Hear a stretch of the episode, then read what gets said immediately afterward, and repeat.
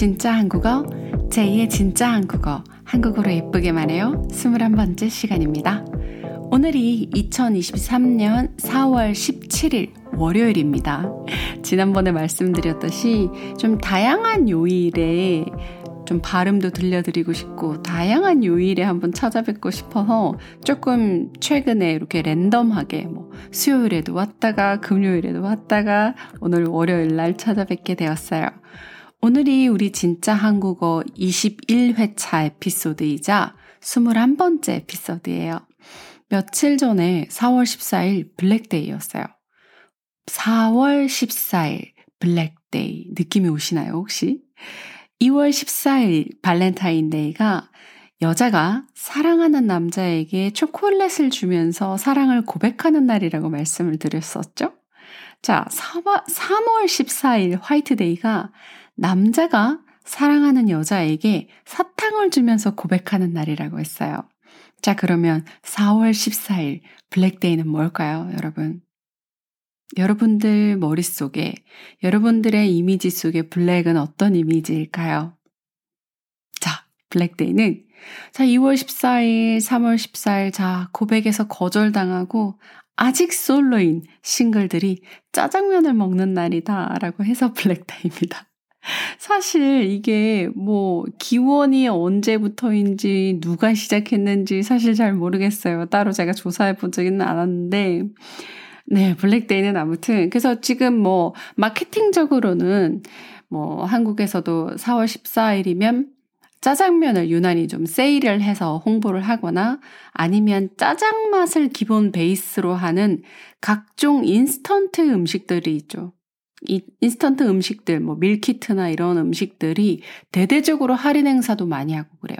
사실 저도 며칠 전에 할인 쿠폰을 받아서 몇 개 사두긴 했거든요. 자, 이날들은 뭐 가볍게 재미로 즐기는 날이지 뭐 고유의 명절도 아니고 또 사실 그렇게 챙기는 사람들도 많이 없을 수도 있어요. 하지만 친구들이랑 가볍게 재미로 핑계 삼아 야 오늘 블랙데이인데 우리 짜장면이나 먹을까? 이렇게 그냥 재미로 하는 거죠. 그런 에피소드들이 일상에 가끔씩 있으면 재밌잖아요. 그냥 따분한 일상보다. 자, 짜장면 이야기 하니까 잠시 생각이 난 건데, 원래 이 짜장면도 표준어가 아니었어요. 표준어는 자장면이었어요. 지읒 아를 써서 자장면이었어요. 그래서 뭐 아나운서나 이렇게 방송에서 활동하시는 분들은 자장면이라고 부르셨지만 일반적인 대부분의 한국 사람들은 다 짜장면이라고 불렀어요. 짜장면. 그 찌읒이시죠. 쌍지읒이죠. 짜장면을 써서. 자, 그래서 결국엔 한국 국립국어원에서도, 국어원에서도 자장면, 짜장면 둘 다 옳은 표현이다. 혼용이 가능하다라고 다시금 정정을 해서 이제는 이 짜장면이 표준어가 되었습니다. 그래서 여러분들이 그 한국 슈퍼마켓 같은 데 가시면 뭐 짜파게티라든지 짜라고 시작된 단어들을 볼 수가 있는데 다 이 짜장면을 베이스로 한 그런 음식들이에요. 검은색 베이스 누들들. 자, 아무튼 이렇게 언어에 있어서 언어라는 건 절대적이고 불변의 진리란 없는 것 같아요. 언어의 쓰임이 시대나 상황에 따라서 언어가 바뀌면서 의미가 바뀌고 또 쓰임이 바뀌어지는 언어들이 무궁무진하니까요. 다음번에 언젠가 시간이 되면 예전과 지금 의미가 달라지고 있는 한국어들에 대해서 좀 조사를 해서 컨텐츠를 한번 꾸며, 꾸며보도록 하겠습니다. 그것도 정말 재밌을 것 같아요. 자, 오늘 서두가 평소보다 유난히 길었는데요. 자, 진짜 한국어 21번째 에피소드는요. 바로 쉼표입니다. 쉼표. 일상의 쉼표, 힐링을 이번 주 주제로 한번 잡아봤어요. 쉼표, 영어로 커머죠. 글쓰기에도 쉼표가 있듯이 우리 인생에도 또 굳이 그렇게 멀리 인생 막 이렇게 철학적으로 멀리 보지 않아도 우리 일상에도 쉼표가 필요한 것 같아요. 여러분은 여러분 일상의 쉼표를 어떻게 만들고 계신가요? 제가 지난주에 다이어트를 시작했어요. 라고 말씀을 드렸는데, 요즘은 다이어트를 하면서 아무래도 식사량이 많이 줄어들고, 그러다 보니까 섭취되는 에너지가 굉장히 적어지잖아요. 굉장히 적어지다 보니까 사실 좀 기운이 없어요. 혹시 오늘 제 목소리가 좀 기운이 없나요? 기운이 없어서 그런데 그 와중에 또 같이 운동을 병행해야 또 날씬하고 예쁜 몸매를 가질 수 있으니까 뭐랄까 제가 하루에 섭취하는 에너지를 생존에 필요한 것 그리고 운동 에너지 딱 이렇게 두 군데로 나눠 쓰는 것 같아요 지금. 그래서 뭐 평소에 하던 제 자기 개발을 위해서 하던 글을 쓰거나 그림을 그리거나 공부를 하거나 하는 이런 일정 부분 제가 할애했던 에너지가 지금 없어서 지금은 그런 활동들을 좀 잠시 접고 잠시 쉬고 운동하고 다이어트 하는 곳에 좀 집중을 하고 있는데요. 처음에는 이게 굉장히 불안했거든요. 내가 오늘 공부를 하지 않는 것, 내가 오늘 그림을 그리지 않는다는 것, 그리고 내가 오늘 글을 쓰지 않는다는 것이 뭔가 굉장히 나태해지는 것 같고 생산적이지 못한 사람, 그러니까 굉장히 비생산적인 하루를 보내고 있는 사람, 쓸모없는 사람, 막 이렇게까지 생각이 되는 거예요. 하루하루 알차게 뭔가 꽉꽉 채워서 자기 발전, 자기 개발, 이런 자기 자신의 삶의 인생의 보탬이 되는 생산적인 것들을 하면서 살아야 한다는 생각을 늘 가지고 있거든요. 이건 누구나 마찬가지일 것 같아요. 여러분들도 지금 이 팟캐스트를 듣고 계시는 분들도 또 열심히 한국어를 공부하시는 분들이니까 뭔가 자기 개발, 나의 미래, 내가 앞으로 하고 싶은 일에 보탬이 되는 것들에 나의 에너지를 쏟고 집중하고 싶잖아요. 그런데 이런 것들을 하지 않고 오로지 쉬고 운동하는 것에 제가 지금 초점을 맞추고 또 건강한 식사를 만들어 먹어야 되니까 그런 것에만 집중을 하다 보니까 물론 또 뭐 큰 범위에서 이야기를 하자면 다이어트도 자기 개발의 일종에 포함된다라고 말씀드릴 수도 있겠지만 어찌됐든 뭔가 제가 생각하기에 공부도 안 하고 막 이러니까 시간 낭비를 하고 있지 않나? 오늘 내 하루가 생산적이었나? 난 오늘 하루 뭐 했지? 먹고, 자고, 운동한 거밖에 없는데? 난 오늘 하루 어떤 발전을 했지? 막 이런 생각들을 하면서 이런 뭔가 내 하루의 생산성, 자기 개발에 대한 강박감들이 느껴지면서 점점 점점 압박감을 느끼면서 제가 스트레스를 받고 있더라고요. 다이어트 자체는 사실 저한테 크게 어렵지 않아요. 전 굉장히 고무줄 몸무게거든요. 여러분 고무줄 아시죠? 이렇게 머리 묶을 때 쓰는 이렇게 늘어났다가 줄어들었다가 엘라스틱 밴드 같은 다이어트 자체는 저한테 그렇게 어렵지 않아요. 찌기도 잘 쪄요, 저는.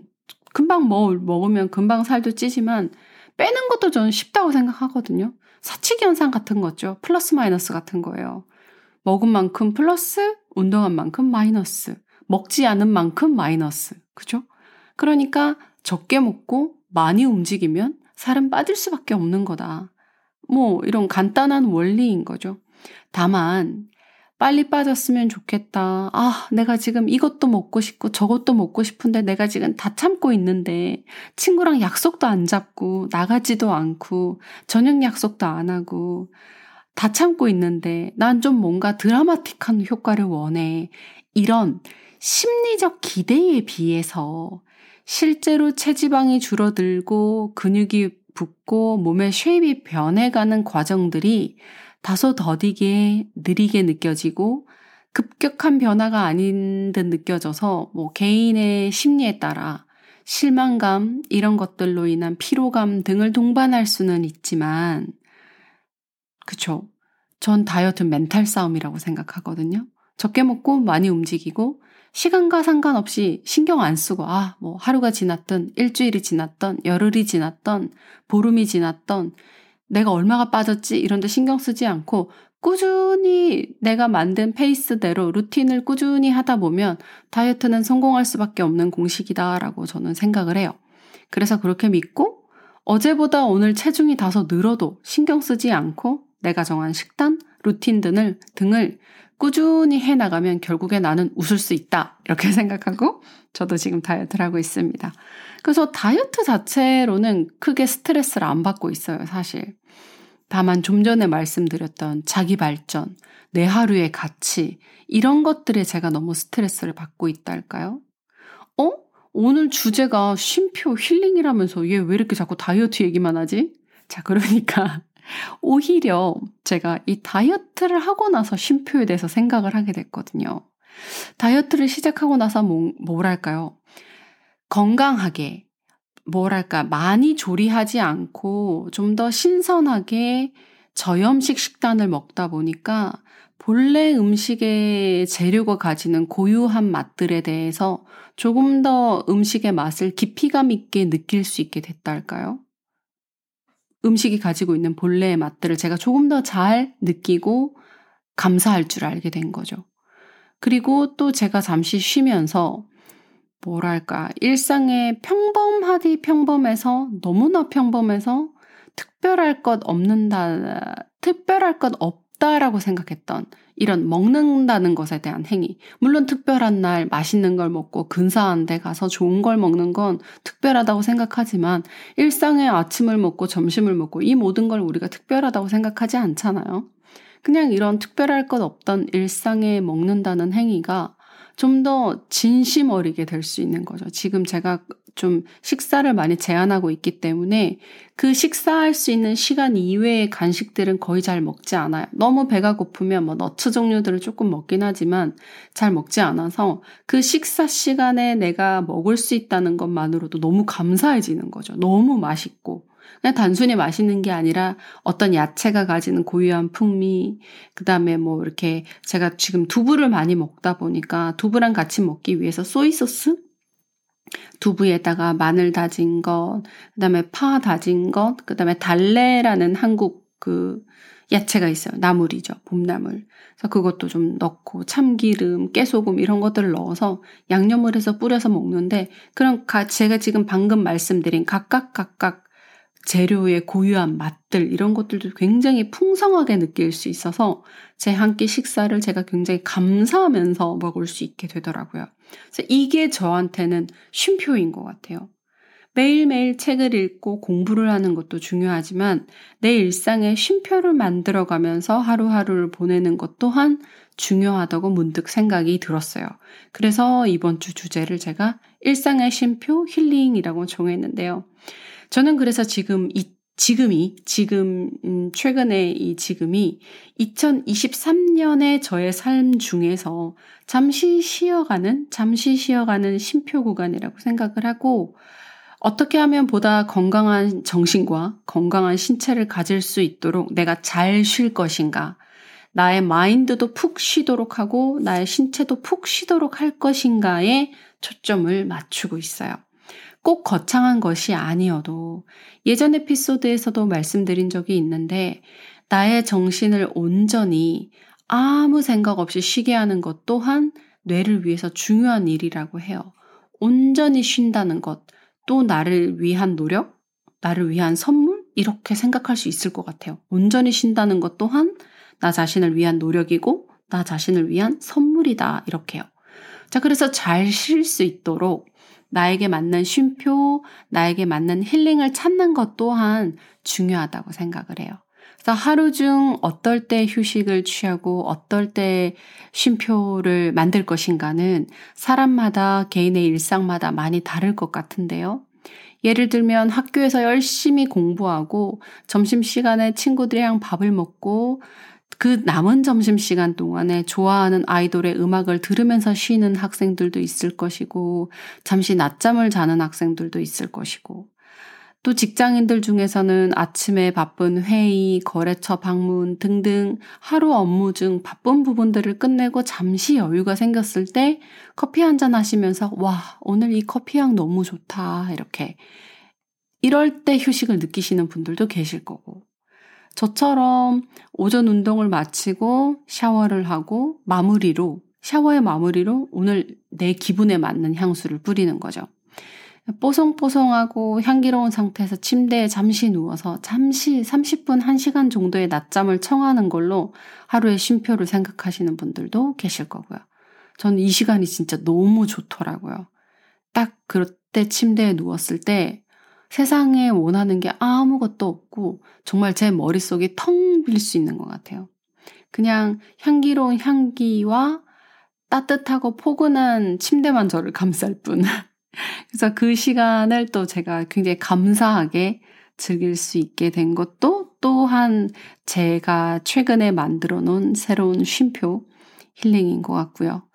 뭐, 그런 분들도 계시겠죠. 당연히 쉼표가 있어야지. 하루 중에 휴식 시간이 없는 사람이 어딨어. 당연한 거 아니야? 무슨 뭐 저런 당연한 얘기를 해? 이렇게 생각하시는 분들도 계시겠지만, 오늘의 팟캐스트는 저처럼 휴식에, 쉬는 것에 죄책감을 갖는 분들을 위해서 한번 준비를 해봤어요. 생산적인 활동에 강박증을 가지시는 분들이 분명히 계실 거라고 저는 생각하거든요. 쉬는 것에 대해서 죄책감이 생기고 스트레스를 받는 분들에게 휴식은 꼭 필요한 거라고 말씀드리고 싶어요. 시간 낭비를 하거나 나태해지는 것이 아니라 쉬는 것도 또한 또 다른 도약을 위한 에너지 충전 과정이라고 생각을 해보면 이 또한 정말 중요하고 반드시 꼭 해야 하는 하나의 생산적인 활동이잖아요. 최첨단 기술이 집약된 전기차도 충전하지 않으면 달릴 수가 없잖아요. 그런 것처럼 우리도 최첨단 기술이 만든 전기차처럼 충전하는 과정이 필요하니까 거예요? 무활동적인 활동? 활동을 하고 있지 않지만 사실은 활동을 위한 활동인, 그죠? 자, 그런 휴식을 일상에 꼭 만들고 또 그런 휴식이 꼭 필요한 것이라고 이야기하고 싶어서 오늘 이렇게 팟캐스트를 좀 준비를 해봤습니다. 약간 제가 큰 틀만 써놓고 약간 오늘은 즉흥적으로 좀 혼잣말 하듯이 해봐서 조금 말이 중간중간에 끊기거나 조금 버벅거리는 부분들이 있었어요. 이해해 주셨으면 좋겠고요. 오늘도 진짜 한국어 들어주셔서 정말 정말 감사드리고요. 오늘의 이야기가 마음에 드셨다면 팔로우 꼭꼭 눌러주세요. 오늘 하루도 행복 가득가득 채워서 쉼표 꼭 찍어서 행복한 하루 보내세요. 안녕. 다음 시간에 또 만나요. 바이.